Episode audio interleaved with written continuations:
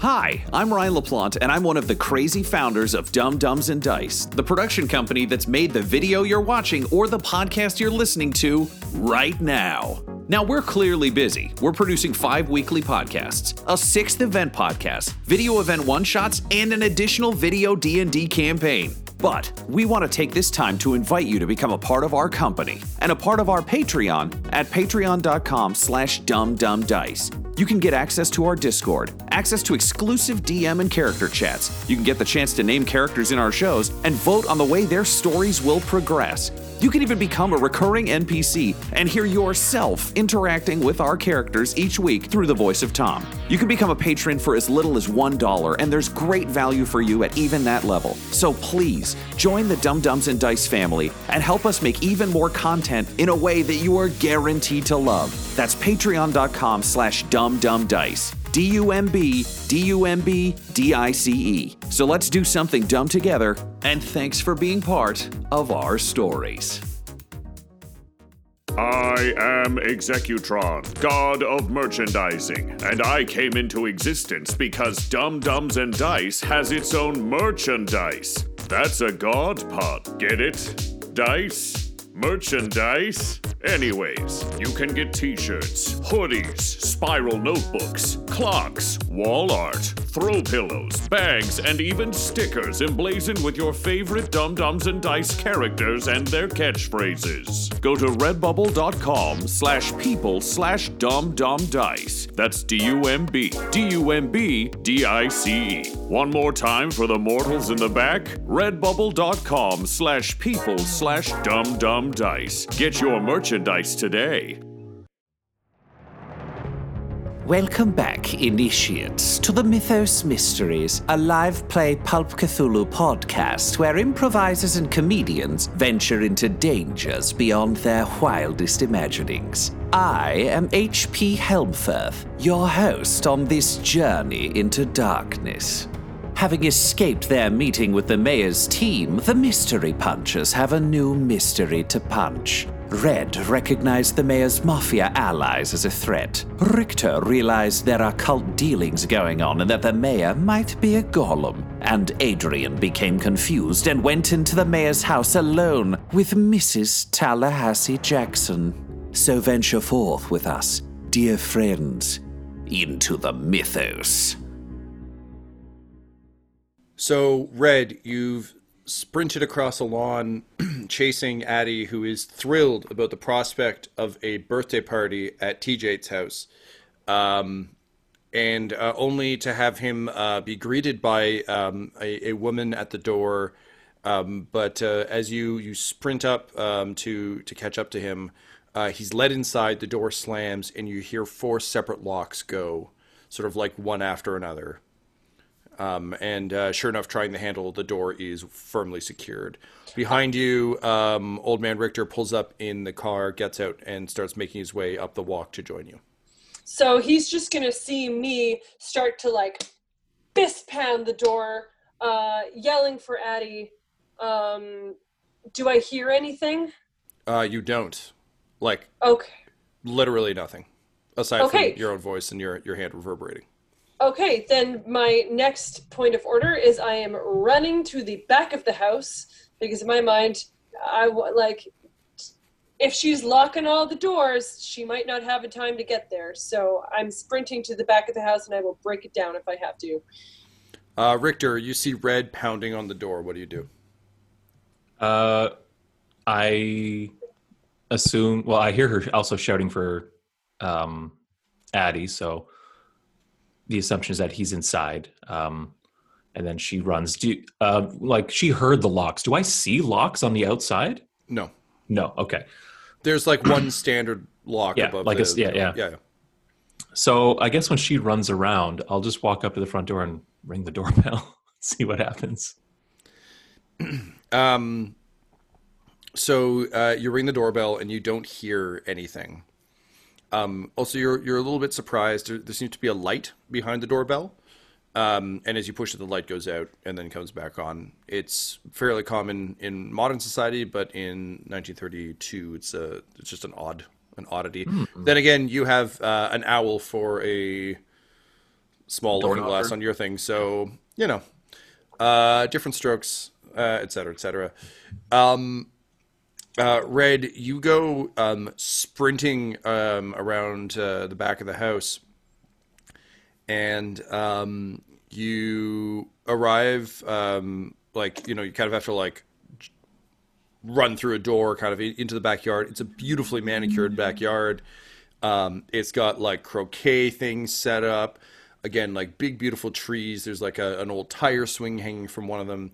Um, and uh, you sprint around, um, and you see a um, just sort of a, a, a, a big double set of glass doors. Um, so sort of, like, obviously with a frame. Um, but glass, uh, much fancier than, than I think what you, you're used to seeing. Um, you rush up and um, looking in, um, they're both locked as well. Mm-hmm. Um, looking inside, um, you can't see Adrian, but you do see um, the woman walk by um, sort of out of what would you could assume would be like a sitting room. Mm-hmm. Um, she just kind of crosses the hallway. I'm going to pound on the glass doors. Um, the glass is remarkably firm. Mm-hmm. um, I just want to get her attention. I'm not trying. She to doesn't seem right to now. Notice at all. It's as though she can't hear anything. Uh, I'm going to pick up one of the mallets and try to break the glass. Cool. um, so you um, rush and grab a mallet. Um, meanwhile, um, Richter, um, you're ringing the doorbell and there's still no response. Are there any open windows? Uh, no, all the windows have curtains drawn. Um, I don't think it's occurred to Richter just how dire and serious the situation is. If Addy mm-hmm. got invited in, he's probably thinking like, okay, so that's fine. Um, Red pounding on the door and running around the back. He doesn't know that she's like wailing on a window right now either. Um, you also, like, as someone who doesn't necessarily grasp social cues, I don't know if Richter has like a... This is how long an unreasonable amount of time is for someone yeah, to answer yeah. a door. Yeah. Um, so if your if your response is actually just to wait, that's also totally fair. I think he's just going to wait and just try the doorbell a few times. And like also just for the novelty of the doorbell, like keep pressing the button kind of thing. Like, it's fascinating. It lights up. That's really something. Okay, cool. Um, Red, you come running mallet overhead, um, full on... Uh, at the, the the glass door, um, you swing it with all of your might. Uh, can you please roll me a strength check? Yes, I can. Oh, no. Uh, I got a ten and a zero. Is that ten? That is ten. Yeah. Oh, so you got okay. zero, zero, and a zero. I believe that's one hundred. Yep. Got it. Uh, okay, so that means uh, ten is my... ten is one of my numbers. Do I have to beat it, or can equaling it? Equal counts as a success. It has to e- equal or lower. Awesome. Then I got an extreme success. Nice. Okay. So you swing um, with all of your might, um, and also just, I think, with, with just a bit of uncertainty. Um, Adrian getting away like this isn't great. Also, given how much he's been talking about murder lately. Uh, yep. So you swing the mallet um, with all of your might. Um, and, you know, there there are times uh, baseball players talk about this um, where, you know, you're just swinging for a pitch and you're like, oh, this is a home run. Like, and it's, it's that kind of vibe. You're just like, you've broken through enough things in your day. Yeah. Um, and with an extreme success, you swing the mallet. Um And in horror, watch it explode against the glass into um, splinters. So, um, Richter, the door is answered uh, by Adrian. And Adrian, you've got a big smile on your face. And you know what?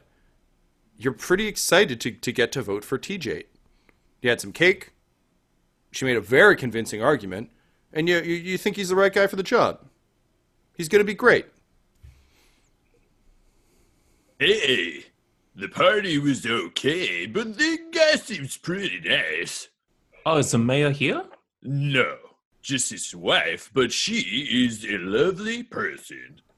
I see. Um, I believe Red is looking for you. She went around the back of the house. We should, we should go get her. Well, um, I mean, do, do you want to meet the mayor's wife? She has cake. Sure, yeah, yeah. If she went around to the back, maybe we can let her in through the back door, yeah? I mean, we got to ask the mayor's wife, but I think that's a pretty reasonable idea. Uh, yeah. And then I'll I'll whistle for, for Senior Ice Cream so he can come join us. Um, Senior Ice Cream um, comes uh, sort of bounding up the walk.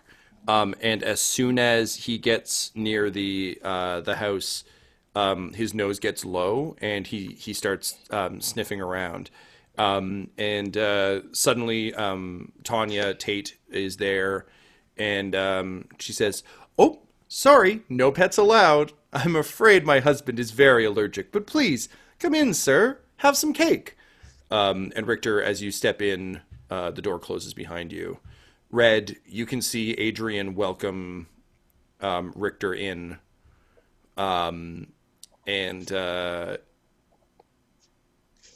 you see Tanya kind of step back out to introduce him in. And then she kind of turns, looks back through the glass at you, smiles, snaps her finger, and blinds slide across and close. Oh, that bitch. Okay. It's going down. Um, uh, she's going to spend a couple more seconds just pounding on that, pounding on that window, just being like, "Let me in." And then when obviously that's not working. Um, so, ooh, ooh. Um, do I see any other way in this house? So there are the windows that have blinds. Um, there's these glass doors. Um, there's the front door. Um, there are windows on the second story as well. Um, there's probably a garage. A garage. And uh, it, likely at, at this time a chimney. uh, okay, can I... Hmm... I'm honestly contemplating just driving the goddamn car into the house. That's um, what I was hoping you would say. um, I mean, when is, in Helmfirth, am I right? Is the garage door open? It is not. It will not surprise you to know that as many things that could be closed on this place can be closed are closed. Right. I... am going to drive the car into the garage into the garage door. So just going full Simpsons opening yes. credits. I am not a magically inclined person. I if I cannot enter the magical house by physical bodily force, I'm going to drive a goddamn car into this the garage. Force. Go yes. ahead and roll me a drive auto, please. Vehicular oh. ga- garage slaughter is what's going on right now. G, oh, no. G, G, Grand Theft Garage. Um, what are you talking about? It's a car hole. That's right. Um, that is a thirty-seven, which is a fail. Mm-hmm. Mm-hmm. Mm-hmm. Um. So, um, Red, you drive into a different garage. Uh, You um you normally let Adrian do the driving for exactly this. Uh, you, you're comfortable driving a car, um, but there's just something about the uh, the prospect of of getting into an accident that's always bummed you out a little bit. Um, but you know, desperate times, you floor it. You drive straight at the garage. Um, and as you hit the garage door, you feel the entire front of the car crumple. Mm. You're thrown through the windshield. Uh, you impact the garage face first, and you oh. black out. Oh my god! Oh my god! Hello, everyone. Uh, this is Tyler Hewitt, just coming at you with a little special offer for you. You know, if you're a fan of uh, what we're doing here on the show, then we have, to borrow a phrase from Jerry Holkins, a patron-oriented experience tailored just for you. If you go to patreon.com slash dumb dumb dice... you can sign up and get a bunch of special features that we're not really going to make available to anyone else, so do that now. Well, not right now, but, you know. Oh, I guess I should have specified I put on my seatbelt, huh? It's like thirty-two. I don't think they even had them. That's fair. Oh, fuck. Weirdly, this is what caused the seatbelts to start. Yeah. They were called red belts for the first two years. That's right. Yeah, yeah. But then they, people just thought it was a murder joke, so they had yeah. to change it. Um, oh, fuck. Red, um, when you're unconscious, um, you find yourself in kind of a um, a dark void, uh, for lack of a better term. Um, luckily, you're not in as much pain as you assumed you'd be, because uh, you seem to have a, a very sharp recollection of uh, glass and a face uh, at some point. Um, and then uh, you hear uh, just sort of some uh, echoing laughter, and um, and then a smell hits you, and it's just a, a rank smell of of um, methane and refuse, and in a way, it's a very familiar smell. And as you begin to kind of stagger forward, uh, you turn a corner into the sewer, and you recognize uh, your old hideout. And um, this is around the time that your brain starts to first piece together that you're probably unconscious. Um, yeah. But at the same time, after all the, the fucking weirdness of late, Um, it's kind of nice to be back in familiar environs. Um, Addy, back when you guys were running, and forgive me, shoestring or shoelace? I keep calling it shoelace. We were the shoelaces. That's what Thank God. Yes. On break, I was like, son of a bitch, McGee. Um, so you're back in your old hideout. Okay. Um, as you'll recall, you kind of made your hideout near the service entrance to, um, like a disused service entrance, so that you weren't like literally in the shit. Um, but you can see kind of the, the whole gang sneaking around. Adrian, what, what do you think your your regular routine was sort of back in the day? And who was your favorite member of the gang other than Red? I liked Pepe because he pee-peed on his vest. So he was like the most committed, because I yep. feel like I went out on a limb to try to get Pepe into the gang. And Red, I mean, to use some outside of Adrian vision, was probably like, this guy's a loser. he, he's like he couldn't like, hack it in his other gang. Honestly, yeah. I feel like he was probably like, to use the Simpsons reference, he was the Gil of all of the other gangs. Uh, Henderson. Yeah, so yeah. It, you know, Adrian. Just I brought this him. sewer from home. Yeah, Adrian liked him because he thought he was really funny, and yeah. probably thought he was brave, even though he very visibly would not be. Mm-hmm. Uh, so so Gil got into the gang, which is good, and I feel like Gil would have. Pepe uh, would have been the probably the guy to do the cooking. Not that it would be mm. good, but I feel like we would have had like a little kitchen over a fire kind of thing. I feel like a lot of the day would probably be there was like a desk, and Red would have to do like math and plan routes and organize things. And Adrian just had like a broken down but pretty comfortable chair that he would just sit in next to that desk while work was happening. Like watching everybody else to make sure like nobody stole shit out of the supplies or whatever. So I'm imagining this is like a, a like a, a, a classic sort of sitting room, four-legged, but like almost like a wing-backed. Like th- this would be right at home in like, uh, you know, Valjean's rich house in Les Mis, like fa- fancy-ass old chair that for some reason you've come into possession of. That's yeah, I was gonna say, days. yeah, that's been fished out of a dumpster and carried into. Yeah, the yeah, yeah. Yes. So like, it's it's all slashed up and like someone's clearly defecated on it at some point, but it's been mostly cleaned up and like. Yeah, he's washed it off. I mean, Adrian fixes his own clothes, so there's a bunch of weird patches sewn onto mm-hmm, it. Mm-hmm. Okay, great. Uh, and then probably around it was like warehouse storage of like rum and other cases that would get carried out to like cars. Okay. Yeah. The average day would be like sitting there and then going out with Red for errands, and then coming back and sitting in the chair and eating food made by Pepe. Amazing. Um, okay, cool. And um, Red, mm-hmm. uh, obviously we've got um, Pepe, who's the chef. Uh, you've got Adrian, who's the muscle, and I think the driver. Yep. Um, uh, who are your other three favorite gang members? Okay. Uh... I would say, I would say Lewis is uh, someone who is more of like my go-between. Like he's he's a little bit like I like to think that Lewis used to be like a financier, mm, mm-hmm. uh, like a disgraced financier kind of cool. thing. Yeah, yeah, yeah, love it. who, who knows the good places to hit. He's been fired from all of them. Great. Uh, yeah, there's Lewis. Uh, let's say there's um, there's Cheryl. Cheryl is a little nuts. Uh, and she's kind of like, if I, um, she's the person that I send out if I really want to intimidate someone. Mm-hmm. Like, yeah. Like, really make an impression. She, yeah, so Cheryl's like, I show up at a bar, I threaten you, and then I break a bottle over my head? Yeah. Yeah, okay, great. Yeah. I like that. Yeah, and, uh, hmm. And then we have,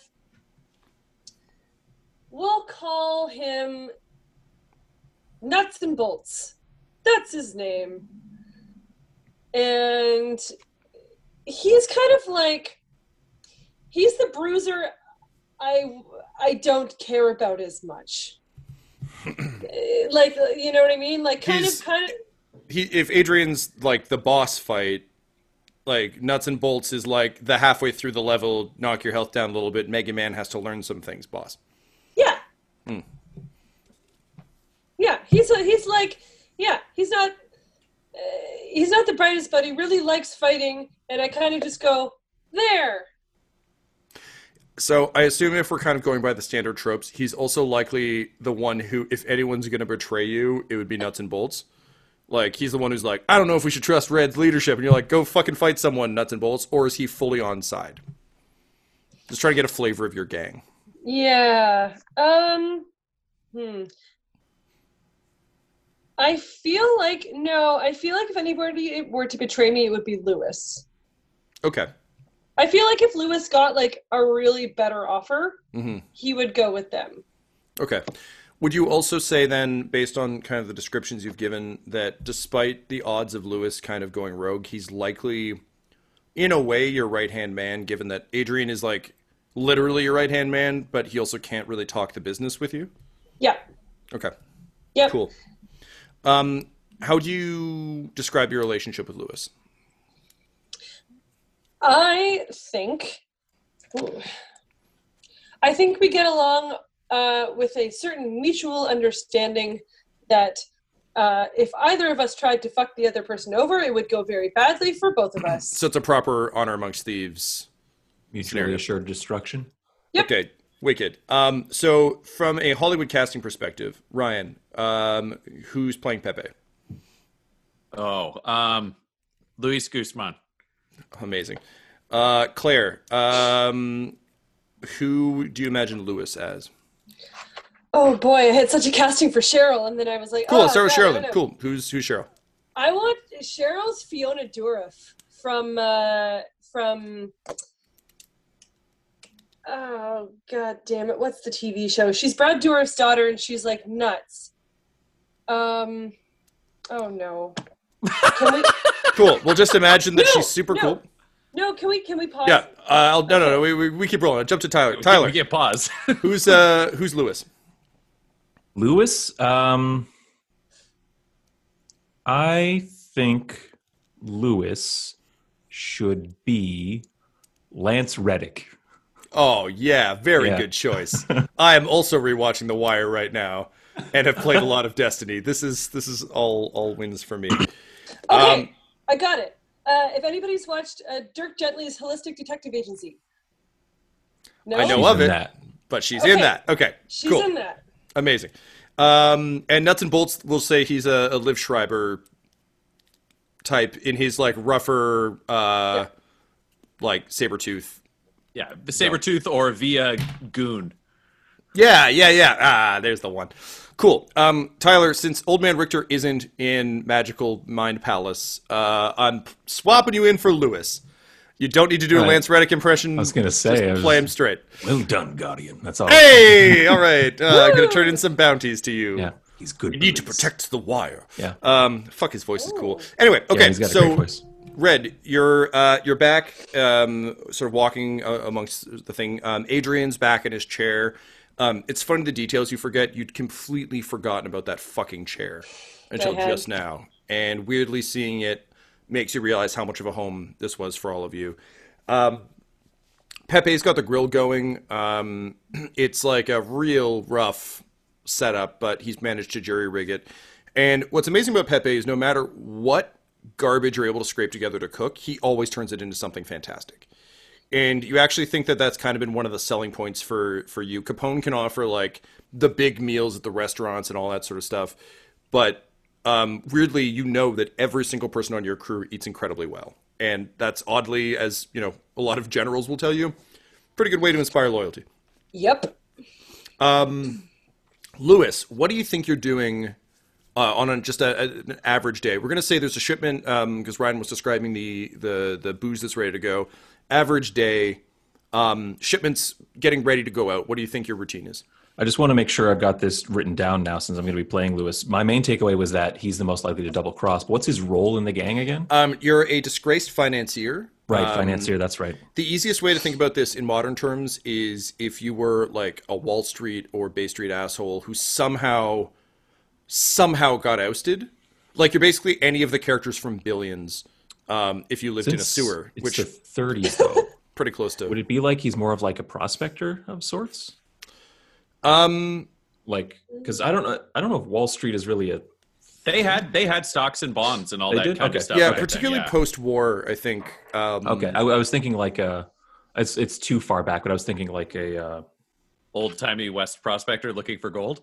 No, gosh, There Will Be Blood. Daniel Day-Lewis, like he's a business person as well. Oh yeah, well I, I think it can be in that zone. Like he was a, a pretty predatory business guy, and that's okay. probably what got him run out. Got it. Um, okay. But let's say you were you were kind of more in the, you showed up in Boston being like, surprise, yeah. I'm the guy who runs things now, and everyone was like, get out of here. No. Also, admittedly, like being an incredibly capable, intelligent black man in nineteen thirty-two Boston. Well, not nineteen thirty-two, probably nineteen thirty Boston. That's a hard fucking sell for Boston particularly. So, yeah. um, but not yeah. for me. Mm-hmm. No, and also, I mean, admittedly, it, this wasn't a case of, of racial discrimination so much as you being like an incredibly corrupt banker, right, but yeah. didn't help. Um, yeah. yeah. Okay, okay cool. cool. So um, basically, yeah, um, you, you've been getting increased pressure lately from, from the other gangs. Um, and, uh, but you know, business needs to keep going. Now, keep in mind that this is also like Lewis as Red remembers him.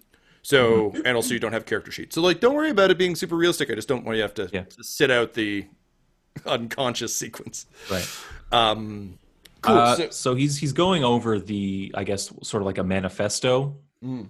um, sh- like a shipping manifesto yep. of, of what's coming in and what's going. Uh, um, and um, are we going to turn a profit uh, with this shipment? And and what's our margin like? That's that's what he's looking at. Um, and, Adrian, how do you feel about Lewis? I don't like him. Okay. He thinks he's smarter than me. That's, That's because unfair. I am. um, so, Red, um, you you see an interaction play out that you've seen a hundred times.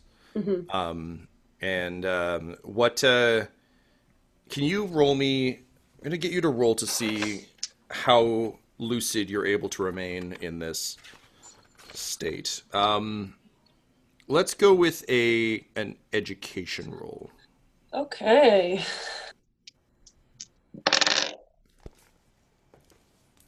Ooh, that is an extreme success. I rolled a four. Um, it's there wasn't enough swearing, and the food never smelled this good, and the sewer smelled a lot worse. So you're able to keep that, like, no, no, this is bullshit. Yeah. Um, with that in mind, Red, how much do you think you would interact with what you're seeing? Knowing kind of your, your feel, because, I mean, this is also different, in theory, from supernatural shit. Uh, no, I think she would sit exactly or stand exactly where she is and watch for threats. Okay, cool. So um, you're sitting there and, um, you know, Lewis and Adrian are, are kind of uh, bickering. Uh, Pepe's cooking something delicious. Um, Nuts and Bolts is like throwing punches at a at a weird like newspaper punching bag that he and Adrian built together. Um, uh, Cheryl is looking at something on the underside of her foot, and you've learned long ago that it's best not to ask. It's best yeah. to just kind of let that let that ride. Yeah. Um, and um, you just steadfastly stand staring at all these people. Um, and one by one, they all slowly stop speaking. Like the, the din comes down. Suddenly the smell disappears from the food that's cooking. Um, and then as one, they all turn and stare at you. And as the entire sort of like area around them begins to melt away into kind of think like um, upside down, like Eleven's version of the upside down in Stranger Things, where it's just like black water, one light. They're all isolated, staring at you. Um, and then suddenly their eyes begin to turn black and, to your shock, almost begin to get scratched out. Like it's almost like someone's drawing over them. And in the distance, you see a blindingly bright white light that begins approaching and getting closer and closer and closer and closer and closer. And you think you see it smile. And then you wake up screaming in a hospital room. Adrian, Red sits bolt upright. Um, you're still a little concerned she might be a mummy because her face is all wrapped up. And Richter told you that that's what mummies look like, which was really a bad call on his not part. Not helpful on my part at all. Wow. Well, but, but I mean, realistically, yeah. I think like... I mean, it's true. Like, it, I'm not wrong. Uh, so you're not sure if she's a mummy or if she's Red or, or what's going on. Um, but, uh, yeah, she sits up in, in huge alarm. Um, Red, uh, you're going to take eight points of damage after being patched up at the hospital. Uh, you took Whew. considerably more, but, um, you're, you're yep. doing okay. Um, your, uh, right arm is in a cast, um, and kind of like propped up. Um, Otherwise, uh, your legs are okay. Um, everything's a little bit numb, um, but you look around and you're incredibly grateful to see that uh, both Adrian and Richter's eyes look fine. Adrian, she sits up in shock. What do you do? You don't speak Egyptian, right? And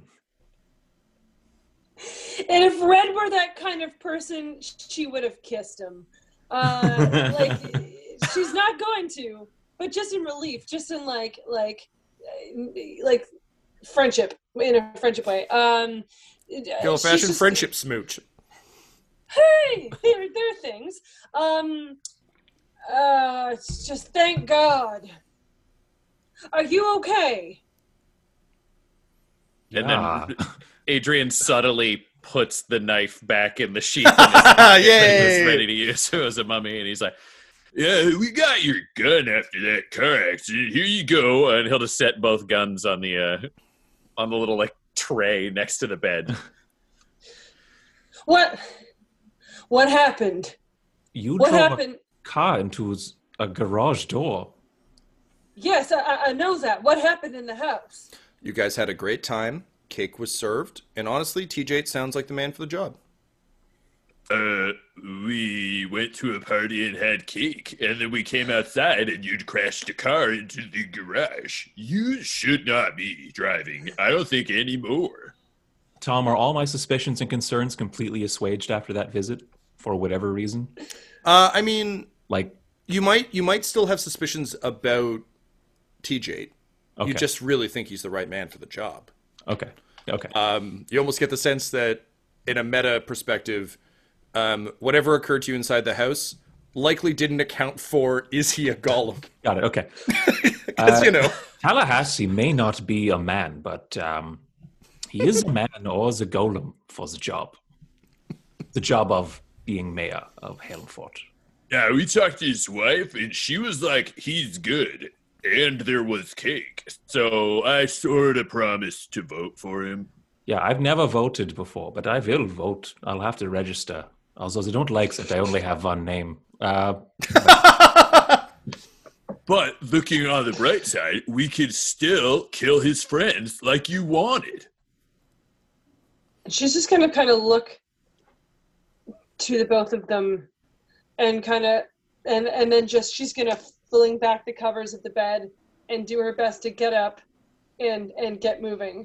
Whoa, I can see your butt. You need to put some pants on. You just yeah. got that, like, front wrap. Yeah, it's nineteen thirties, so it's, like, made of very terrible paper. Also, it's post-war and the Depression, so, like, you're not the first person to wear this paper gown, nor mm. shall you be the last. Oh, okay, then I don't get up and flash my ass to everybody, but, um...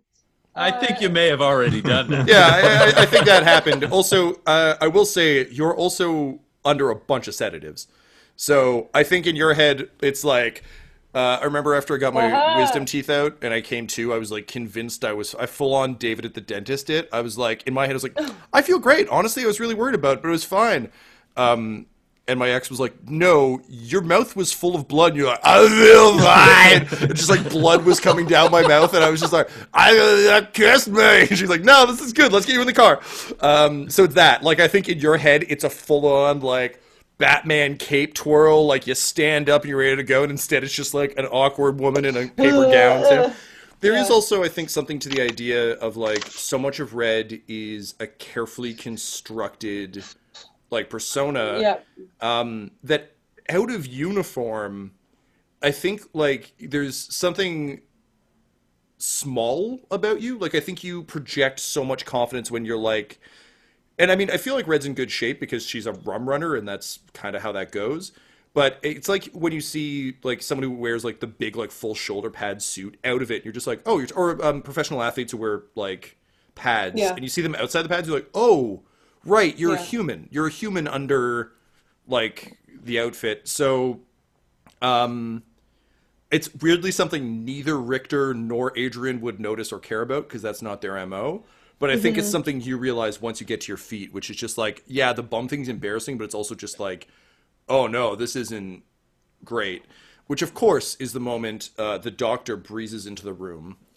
And uh, he says... Uh, Oh, um, Miss Fakington, uh, you're up. Good, good. Um, I'm glad to see that you're uh, you're you're feeling uh, slightly better. Um, I would recommend you you take some more bed rest. I have to go.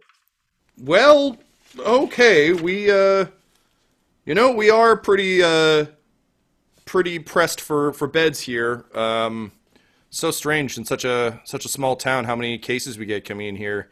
I mean, there there I've seen some weird shit. But uh, anyway, that's fine. That's not your problem. Um, anyway, uh, okay. So uh, if you're checking yourself out, that's fine. Obviously, you have your um, presumably father, and then he like looks at Richter, and then he also looks at Adrian, and then he kind of looks back to Richter. He said, "And husband," and then he looks to Richter, and he looks back to Adrian, and looks back to Richter, and Richter just. Feeling just the thrill of a lifetime being involved in this kind of ruse un- unintentionally, just like before when they've they've put on these mm-hmm. false identities to get into places. Just a big right. smile on his face, being like, "Yeah, I am, uh, I am the father. Yeah, that's me, Papa Fakeman. That's the name. I can't. I uh, so I'm sorry. So your first name is Fakeman, and your last name is Fakington." Yeah. Is this a is this a German thing? Uh, it was it, it was uh, fake Heimer when we came over um, mm. when we emigrated, but then we changed it. Well, and he goes up and he slaps a hand on your shoulder and he's like, "Well, welcome to America. Yeah, we'll I never discriminate against immigrants ever. Yeah, this is America, and I uh, am here. This yeah. And we this is so. This is your, your husband then."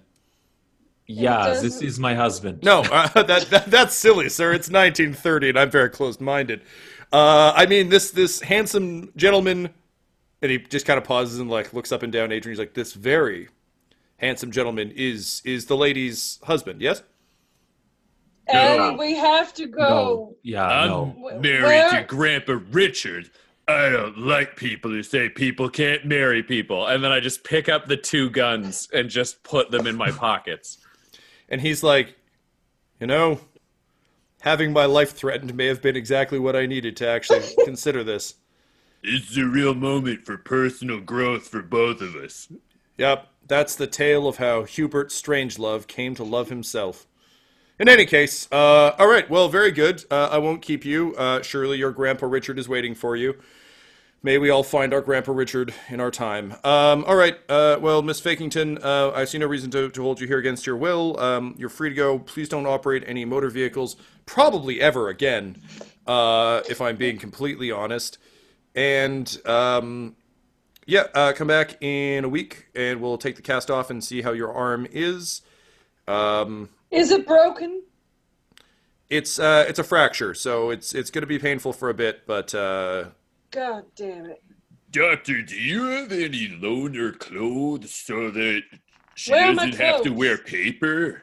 Where are my clothes? Uh, well, ma'am, they were mostly shredded when you flew through a windshield face first into a wall.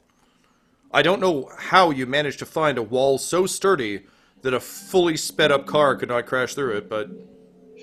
I find a way. Apparently.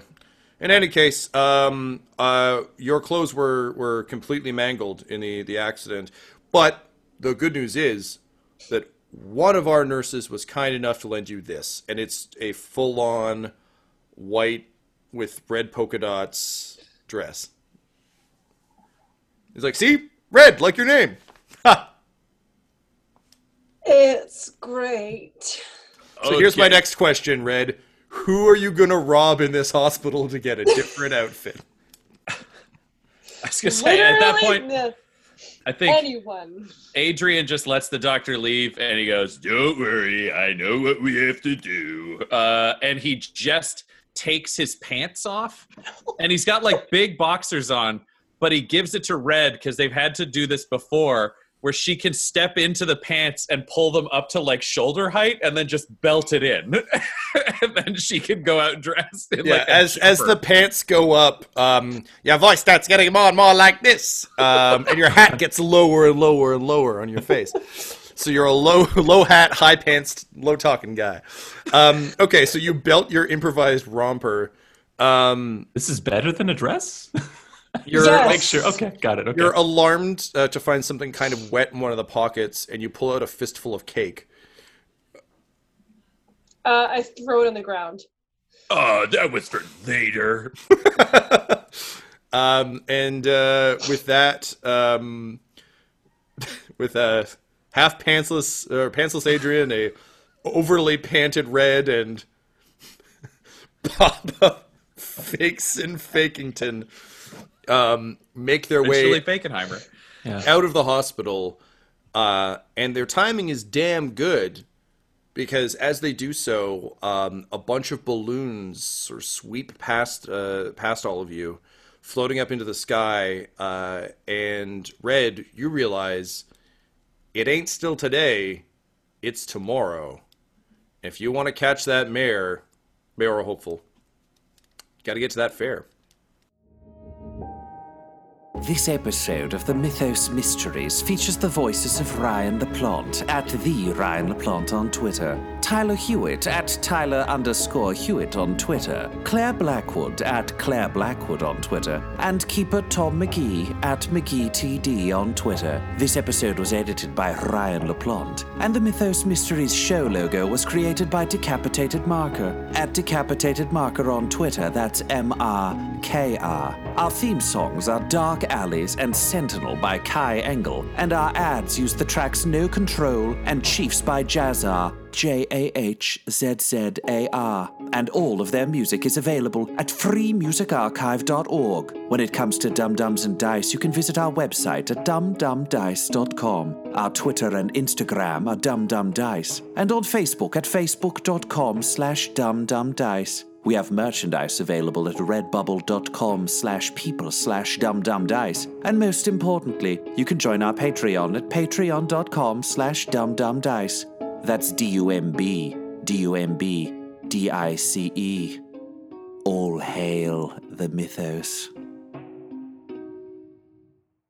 Dumb Dumbs and Dice has to give a special thank you to the supreme beings of our Patreon at this time: Christian Menicola, Long Long, The Half Blind Prophet, James Cuellar, D M Rob, Christopher Little, Joshua White, Olin Anderson, Sue One, Devin Boyce, George Dolby, One True Artistry, and Jill and Noel LaPlante. If you want your name to be added to this list, you can join our Patreon too at patreon.com slash dumbdumbdice. Thanks to them, and a little bit of thanks to you. The Fable and Folly Network, where fiction producers flourish.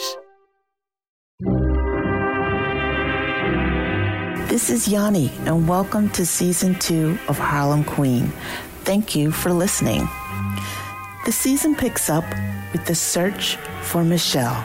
You are listening to the Floyd J. Calvin program. And now, straight to the headlines. Manhattan debutante and socialite Michelle Mondesir has been kidnapped from her Connecticut boarding school. There is a tri-state search for Mademoiselle Mondesir, who is fifteen years of age, Caucasian, and was last seen yesterday evening going to her dormitory. Stephanie is frantic, and she risks all in order to find her missing daughter. We will find Michelle. There are troopers all along the New Jersey and Pennsylvania highways. That's not enough. Madame Stephanie Saint Clair posted a ten thousand dollars reward for information that leads to the safe return of Miz Mondesir. You need to take down your reward, Stephanie. I will not. Those no-good couples are already saying she's dead. The connection between the debutante and the numbers queen is unclear. And Stephanie still has to contend with Luciano and Schultz plotting to push her out of her own turf. Word on the street is that it's Schultz. Who cares about a lost colored girl? This one is white. Fifth Avenue debutante, lot of money, well connected. And I want to find out why Stephanie is so fixated on the girl. Stephanie is highly invested in her safe return. What do you need me to do? I need you to cheese it. What about Saint Clair? You tried to clip her twice. Is she pushing up daisies? No. We're gonna get her another way. Even Hallstein is suspicious. Is he truly a friend or a foe? She's putting herself behind the eight ball. There's something more there, and I need to find out. In the meantime, someone has to earn their money she's deciding not to earn. You have no power in this case, Stephanie. In fact, you're a liability. I will do everything in my power to get her home, safe and sound. Listen up for Season two. Harlem Queen is a recipient of the Lower Manhattan Cultural Council's Creative Engagement Grant. And once we all get through this safe and sound, we will have a live radio show of Harlem Queen this fall. More episodes to come. Take good care and stay well.